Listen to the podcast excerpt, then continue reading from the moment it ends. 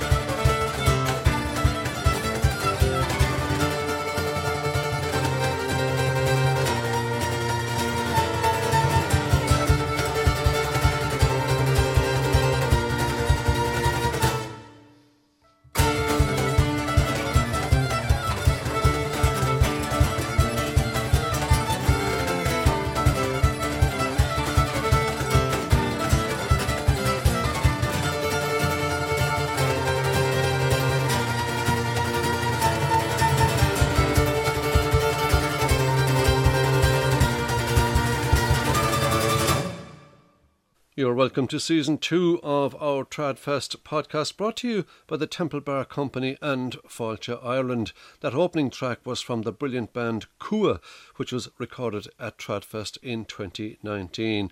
We're going to take a slightly different approach to this week's episode. Over the last couple of weeks, we've been talking to festival directors from across the globe about their experiences during the COVID 19 pandemic. We're joined this week by Dr. Aileen Dillane of the University of Limerick. Aileen is an ethnomusicologist, a global Irish music specialist, and popular music scholar with research interests in ethnicity, identity, nationalism, and cosmopolitanism in the traditional and popular music of Ireland. She's also a very fine musician, let me tell you, and she's part of the Festiversities project, a European funded project that looks at the importance of music festivals in the lives of people across Europe. Aileen spent a considerable period of time working and playing music in North America, particularly in the Milwaukee and Chicago areas. Aileen, you're very welcome to the Tradfest podcast. And my first question to you is Are you from County Limerick? Yes, I'm from Templeglantine in County Limerick, and uh, yeah, it's a great spot uh, for traditional music. Um, it's got one of the largest Comhaltas branches in the world, and uh, it's been very, very active um, since the 70s. And uh, I play with a lot of the local musicians. I'm in the Templeglantine Céilí Band, uh, the senior Céilí Band. We won the All Ireland in 2010. And uh, you recall you actually came down to Holla in Siobhan and did some recordings with us. That was uh, when I met you, actually. That was quite a while ago. But the music is still great. People are still playing and uh, great activities and huge hinterland as well. It's not just Templeglantine people that come, but from all the other parishes around, tipping into North Cork and uh, North Kerry. Would you describe Templeglantine as being on the edge or just outside kind of this whole Sliabh Luachra thing? Oh no, that's a very political question. I mean, yeah. you, you you might argue that West Limerick uh, players are, are perfectly happy to to assert their West Limerickness, but if you're talking a sort of about a geographic area and a repertoire, most definitely it is connected. I just don't know how the Kerry folk would feel about us West Limerick people saying that that's okay because I'm a Clare man, so I can say that, you see.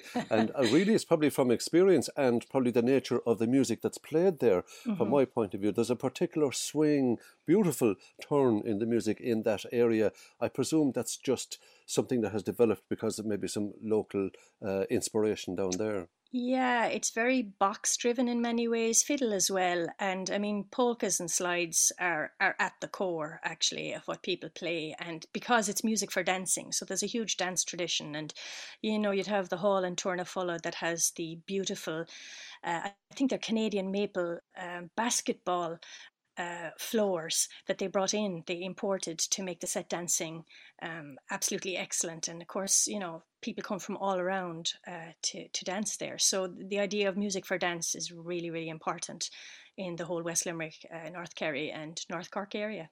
Indeed, similar to County Clare, even though it's mm-hmm. a different type of dance, let's say, but it is that it's the music and the dance interlinked. Yourself as a musician, then, how mm-hmm. did you develop the fiddle? But I did see a picture on Twitter quite recently of a stringed instrument sitting in a corner and you remarking that you may get to it at some stage. Yes, and I have gotten to it. I actually, I, am not a fiddle player, I'm a flute player. Oh, sorry. Um, that's all right. Uh, just started like most children in the area going to the local holla and Donald the Barra would have been my first teacher, followed by a very young Willie Larkin. And we weren't focused on instruments, it was very much on repertoire. So I would be sitting cheek to jowl with banjo players and accordion players and so so on. So I never thought about the instrument idiomatically. I thought about it as a, a means of playing music in a very particular way. So I think that's why maybe um, you have that real push and drive in the music. And uh, I started doing piano lessons in the local convent, but uh, very quickly adapted uh, for piano vamping. So I was never really taught that but love to play vamping and Céilí bands, and so I've been doing that a lot too. Uh, the instrument you saw on my Twitter feed was my uh, my poor uh, bouzouki, which hadn't been touched in a long time, and um, I use it mostly, not really for a compliment. It's kind of for my own um, satisfaction and edification at home. Uh, I like to sing. I don't tell people that, but I do sing quite a bit, and so I picked it up, and uh, I've been singing every day since, and it's been making the lockdown a lot easier, I have to say. I don't know why I let it rest in its case for so long. That's very interesting. I hadn't known about the singing. I should have known about the flute playing, but there you go. I automatically associated you with the fiddle in that area. I would love to be a fiddle player, but I've tried to encourage my children to do that uh, instead, and they've one of them anyway has taken up the mantle. Well, a bit of success in that. Fair play to you, Aileen. Now, how then, how, I'm trying to track your journey from mm-hmm. there and from that musical background to your interest in uh, your ethnicity, identity, nationalism, cosmopolitanism, all that area mm-hmm. that you study in the University of Limerick. What drew you to that? Uh, it's a, I'll try and make a long story a little bit short. I guess um, when I did my my BMUS in UCC, uh, Bachelor of Music, that's where I went to college. Um, it was one of the few places that you could go to as a traditional musician. Now, I also played classical music, but it was a place where you could study uh, traditional music and take courses and also write about it. And so it was a passion of mine always to think and talk and write about um, Irish music, but I also got into other musics on the way. And uh, I did my master's in UL on the introduction of piano accompaniment to the old 78 RPM records in the States in the 1910s, 20s, and 30s. And that's when I really started to get interested in the Irish music diaspora. And uh, the kinds of things that were happening because I listened to some of those old recordings and I'd spent some time working in the Traditional Music Archive uh, in Dublin and Harry Bradshaw was remastering lots of those old uh, recordings. And so I got an ear for it and I could hear all these uh, inflections in the piano accompaniment, bit of jazz, you know, bit of ragtime and started to think about what it must have been like to to immigrate to the to the United States and you know to play the music there and the kinds of influences one would have encountered, but also how it was shoring up, I guess, uh, Irish identity and Irish American identity. So eventually, when I applied to do a PhD, um, I went to the University of Chicago. Uh, it's a fabulous school, and I was really lucky to get a scholarship. But I also wanted to go there because it had a fabulous Irish diaspora and I wanted to understand the different ways, I guess, that people have used or engaged with Irish music for their own uh, sense of identity and belonging. And so you have these marvelous kind of historical and contemporary figures like Francis O'Neill and uh, Liz Carroll and people like that who have stories to tell about what it means to be Irish and Irish American and how that's constantly changing for people. So that's really what I teach and talk about now uh, in my role as lecturer in, in UL. And also, I guess, from the other side of things, um, realizing that this space between traditional musics as they're recorded and certain popular musics are they're not that far apart actually, and that nomenclature and categories and genres are things we really need to think about critically. We'll think about those in just one minute, but I want to ask you I'm in- interested in your assessment of that piano playing in those 78. To me, it sounded a bit disjointed a lot of the time. Maybe I'm wrong. No, I, I, think you're absolutely right. I think, and I suppose this is what I, I discovered when I was doing this work, and the argument I kind of made is that you had different types of people, different people on the payroll in these large uh, recording companies like Columbia and Decca, and in some cases, uh, the accompanist was only meeting the the musician on the day, and they wouldn't have sat down and talked about harmony necessarily because that sort of aesthetic wouldn't have been there. So you have some fabulous recordings by Michael Coleman with some very sketchy uh, piano accompaniment that in many ways detracts. And then you take somebody like James Morrison, who worked really, really, I mean, yeah, James Morrison, who worked really, really closely with uh, Martin Christie on guitar and Tom Banks on piano. And their harmonies are so carefully uh, worked out and really support um, the melody playing. So it's a question of to what degree were people thinking about this and rehearsing it, or to what degree was this something some musicians simply had to put up with because the recording companies dictated that uh, you know a solo melody wouldn't sell, and uh, one of the arguments I guess I make in the thesis is that um, the piano itself becomes a very important symbol in the 20th century of sort of sophistication and integration. And I think in many cases, uh, you're absolutely right. Musically, it wasn't working, but uh, symbolically, people were hoping it sort of signaled I don't know, the modernity of, of Irish music in some ways. But also, I guess there wasn't a tradition. And if you kind of break down many Irish music tunes. They don't sit comfortably in kind of conventional uh, diatonic harmony. A lot of them, you know, are modal. And so a lot of the grind we hear when we listen to it is that that uh, clash between flat and sevenths or not or or people thinking I'll put this chord there and it should work and it doesn't and in many ways I think that's why things like bouzouki and uh, DADGAD guitar um, became much more acceptable because of their sort of openness in harmony, their sort of soundscape that create is much more uh, non-fixed. Um, and of course, you, you have great piano players now and back then too, but yeah, the 78s, it's very hit and miss for sure, musically. I'm glad you said that. So that's just, just, just my observation. Now, look, mm-hmm. uh, I wanted to talk to you actually, Aileen, about the Festiversities mm-hmm. project. And this is the reason you're talking to us here on the podcast. So my apologies for drifting off in the musical direction that we did, but I'm just very, very curious to hear your take on it. But tell me about this Festiversities. I don't even know if I'm pronouncing that properly. You are, yeah, yeah, yeah, So um, there's a European funding body called HERA. It's the Humanities um, in Europe research area, and uh, it's one of the few EU funding bodies that gives you know good money towards uh, research in the humanities and in the arts. And so the Festiversities project is a research project that's been funded for three years amongst five European partner countries. So there's myself in Ireland, a colleague in the UK, uh, Denmark, the Netherlands, and Poland. And uh, together we have a team of uh, postgraduates or postdocs or uh, students, um, TAs. And what we're doing is, is we're trying to understand the nature of music festival creation and production um, in these kind of national sites and trying to understand its role in people's lives and how important it is in building communities. And also i guess who participates and who gets to participate at every level of the festival and how that works and how public spaces are configured and created during the festival time ultimately, I guess, with the goal of trying to consolidate enough knowledge and data to help maybe with, with policy development and recommendations, but also for me as an ethnomusicologist to really understand the story of the festival and the people behind the festival and kind of the decisions they make and the musics they program and, and why that should matter and why we need to, to understand that. When you say affect uh, policy, what do you mm-hmm. mean by that?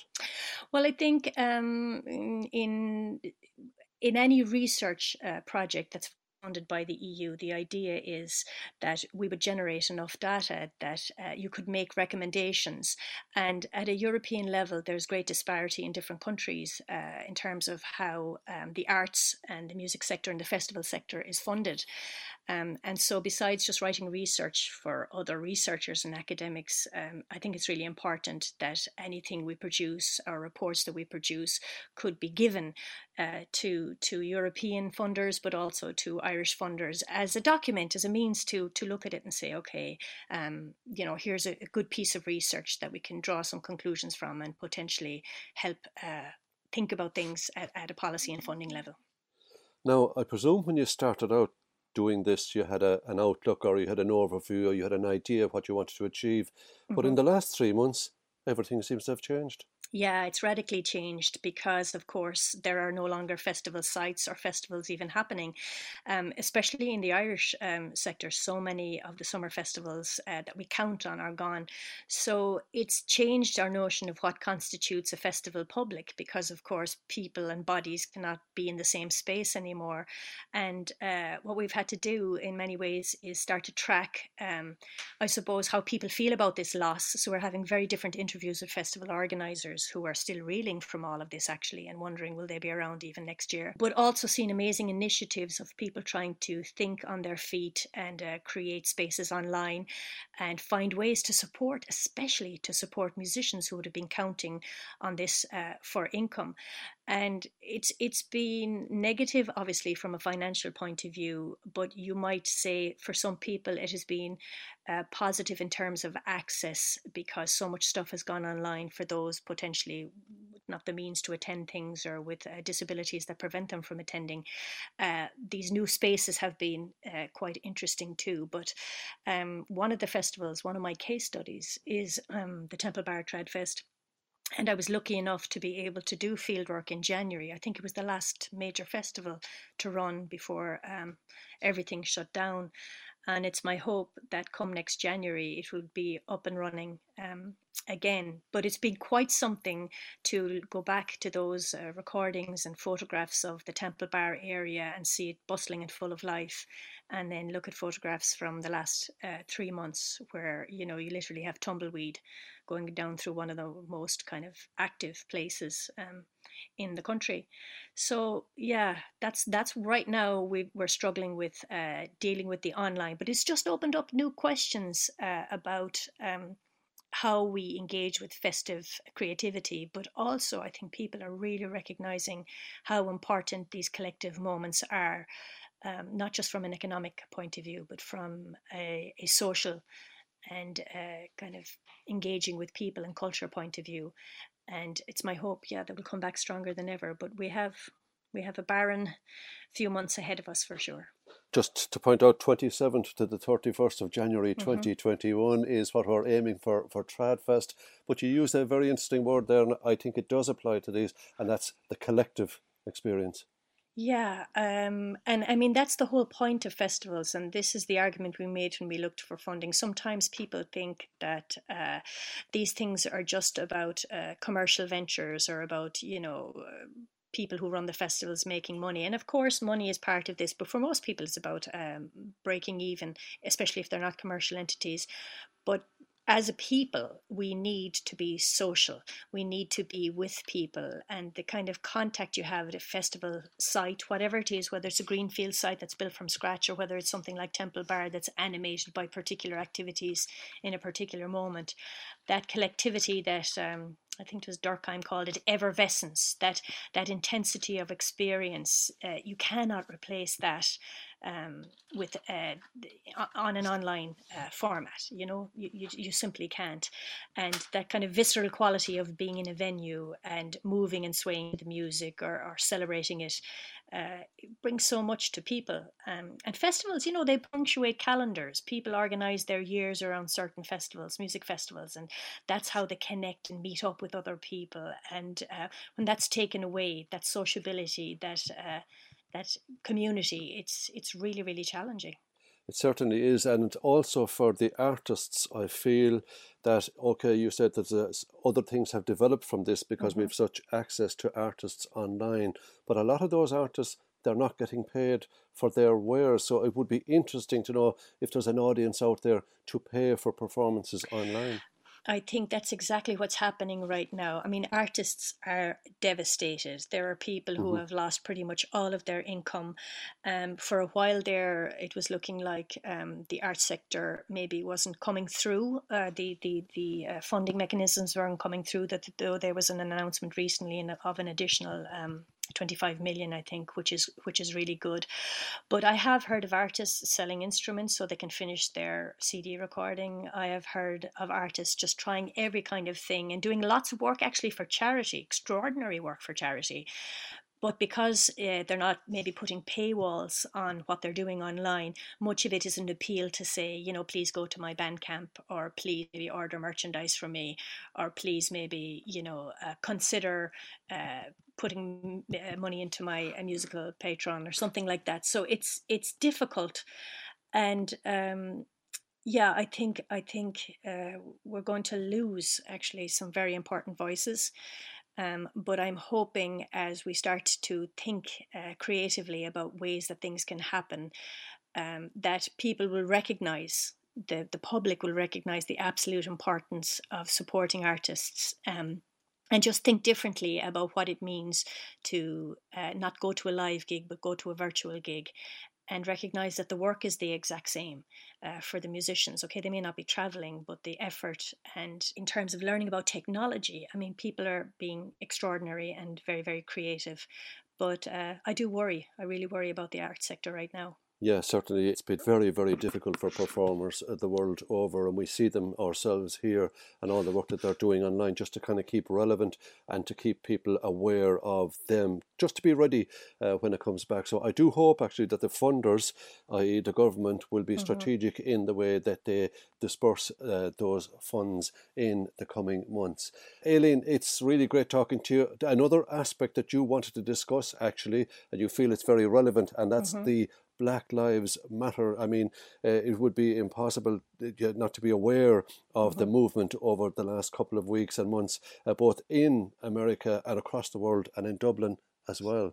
Absolutely. I mean, um, I guess in Ireland we're particularly connected uh, to the United States through diaspora, and I don't think there's anybody who doesn't have somebody living in the States. Um, and seeing uh, the protests and um, the kinds of conversations, and more importantly, actions that need to be had around. Um, Black Lives Matter and around racism in general is is uh, a daunting but very heartening uh, thing to see but of course, uh, here in Ireland, we have our own problems around racism as well. And there have been lots of wonderful online events in the last number of weeks um, talking about these things in terms of uh, Black Lives Matter in Ireland, and uh, especially with the focus on those of African descent. And people like uh, Ebun Joseph, um, who teaches the Black Studies module in UCD, has been leading that. But there have been a number of um, Black Irish academics and um, people in the public sector and in all walks of life life, trying to get us thinking and talking about this.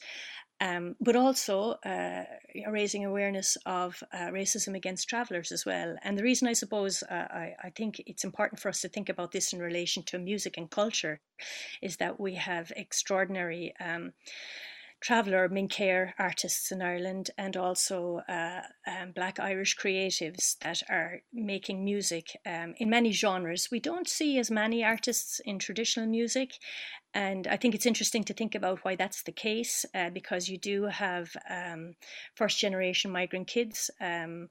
Uh, learning whistle and learning trad, but maybe not persisting with it.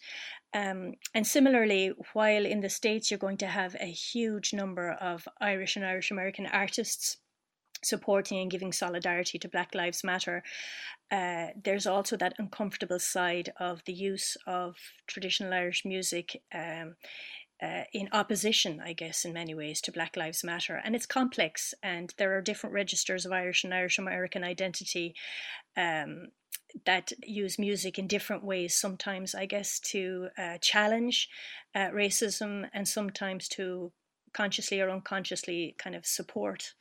Uh, structural racism. And I guess a lot of my work is in Chicago, and Chicago is a particular um, uh, flashpoint uh, for relations between African American communities and uh, white communities. And historically, uh, there's been a lot of tension um, around that. And I just think it's a real opportune moment for us to expand upon the work of people like Mick Moloney, who's been engaged with um, kind of uh, connecting Irish American and African American artists through recuperating repertoires from the past, uh, but also looking to the present and looking at Irish festivals in Ireland and in, in the United States and just figuring out if these are spaces where everybody is welcome. And I guess one of my biggest bugbears, if I'm allowed to use that term, when it comes to Irish traditional music uh, is the manner in which uh, the extraordinary talents of Traveller or Mincéirí um, musicians has been embraced, but that never easily translates often in Irish culture to to embracing uh, travelers themselves.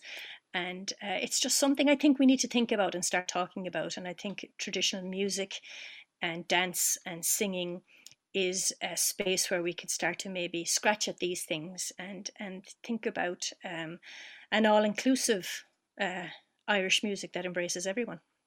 Can you tell me how could we actually cross that particular divide?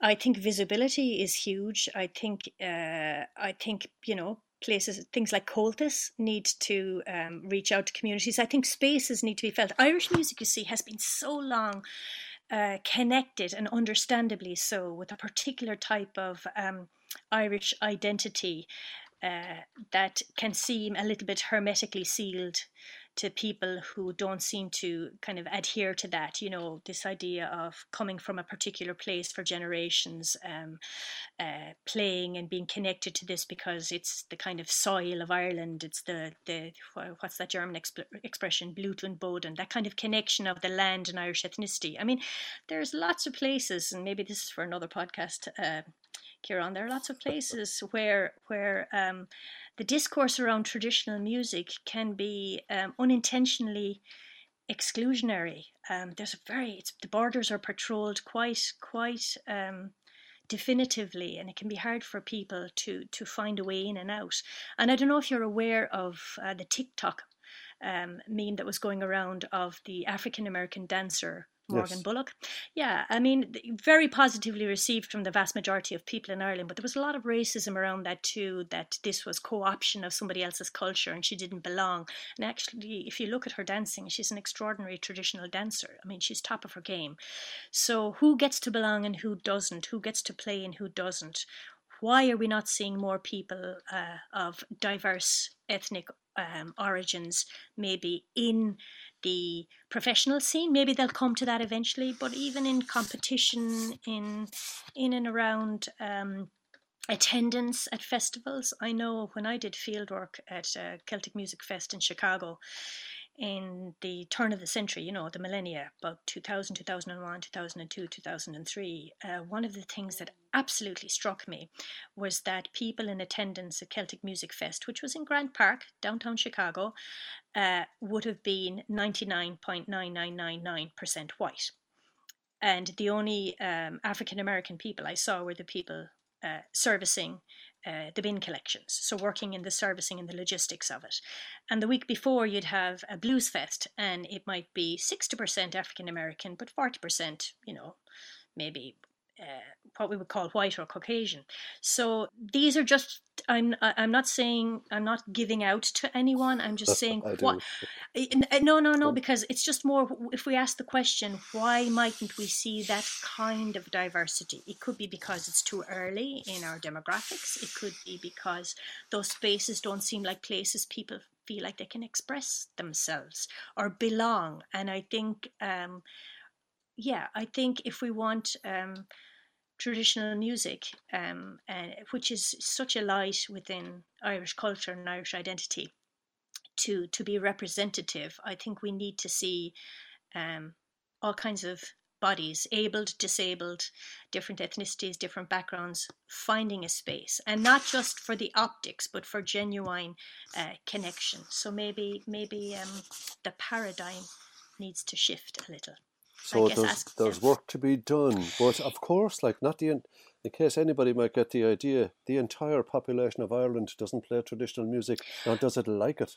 Oh, and listen, as somebody who used to get teased throughout my college years, I used to have my friends that I lived with uh, every so often used to put on a fake uh, show in the kitchen, and they used to call it the pure drip, uh, and and you know teased. And there was a time there when it was decidedly uncool to be a traditional musician. Now it has a lot of purchase actually, and there are extraordinary traditional musicians fighting for all kinds of social justice causes and really playing trad and writing songs that are are just so aware and and brilliant actually. I mean the music itself is extraordinary. And look i started this talk with you. We were talking about me coming from Templeglantine which you know in traditional nomenclature is a bastion of tradition you know?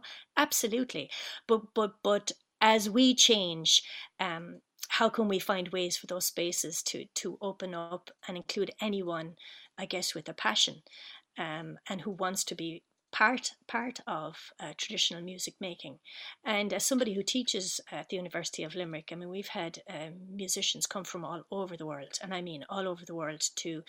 To, as as really high uh, performing practitioners of dance and of music, and you know they've often said to me, uh, you know they have been accepted absolutely and because of their brilliance they find a way to perform and and be part of it but there's always been this slight uh, tension around not being irish yes. and what that means and so you know we, we we will move through this like we do um, everything but i just think if we're more conscious of that and more conscious of inclusivity and maybe recognizing that irish music is no longer tethered exclusively to a particular type of Irish nationalism or even Irish identity. It's it's a it's a global music form, and people all over the world are interested in it and want to become part of it. And uh, to do that does not in any way diminish those who feel that for them it is the core of who they are as an Irish person. So it's about adding, not subtracting.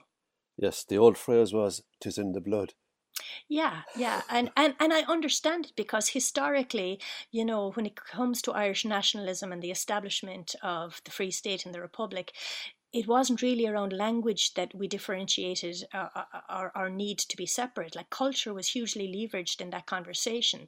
And you can just go back hundreds of years and look at the ways that people talk about the distinctiveness of Ireland through culture. So this is a very natural discourse to have, and it's a very natural one to hold onto. But but but you know, we need to historicize it and understand it and not diminish, and this is really important, not diminish people who feel passionate about this because they are connected to generations of traditional music in their families and they feel it's core to their identity. As, as I say, it's not about breaking that down, but it's about uh, respecting and allowing those of different backgrounds or, or different uh, origins to, to participate in what's an absolutely extraordinary music culture, music and dance culture. Well, Aileen Dillane, a positive note on which to end there. It's been a pleasure. It's been a real insight speaking to you today, and we will watch out for the results of Festiversities and that project that you're working on. Dr. Aileen Dillane, thanks a million for being with us today. Thank you. Thank you for listening to this week's podcast. We look forward to when we're all together again in music at next year's Tradfest, provisionally set for the 27th to the 31st of January 2021. And while we're all waiting for the day when it's safe to travel again, you can fill your heart with Ireland by going to Ireland.com.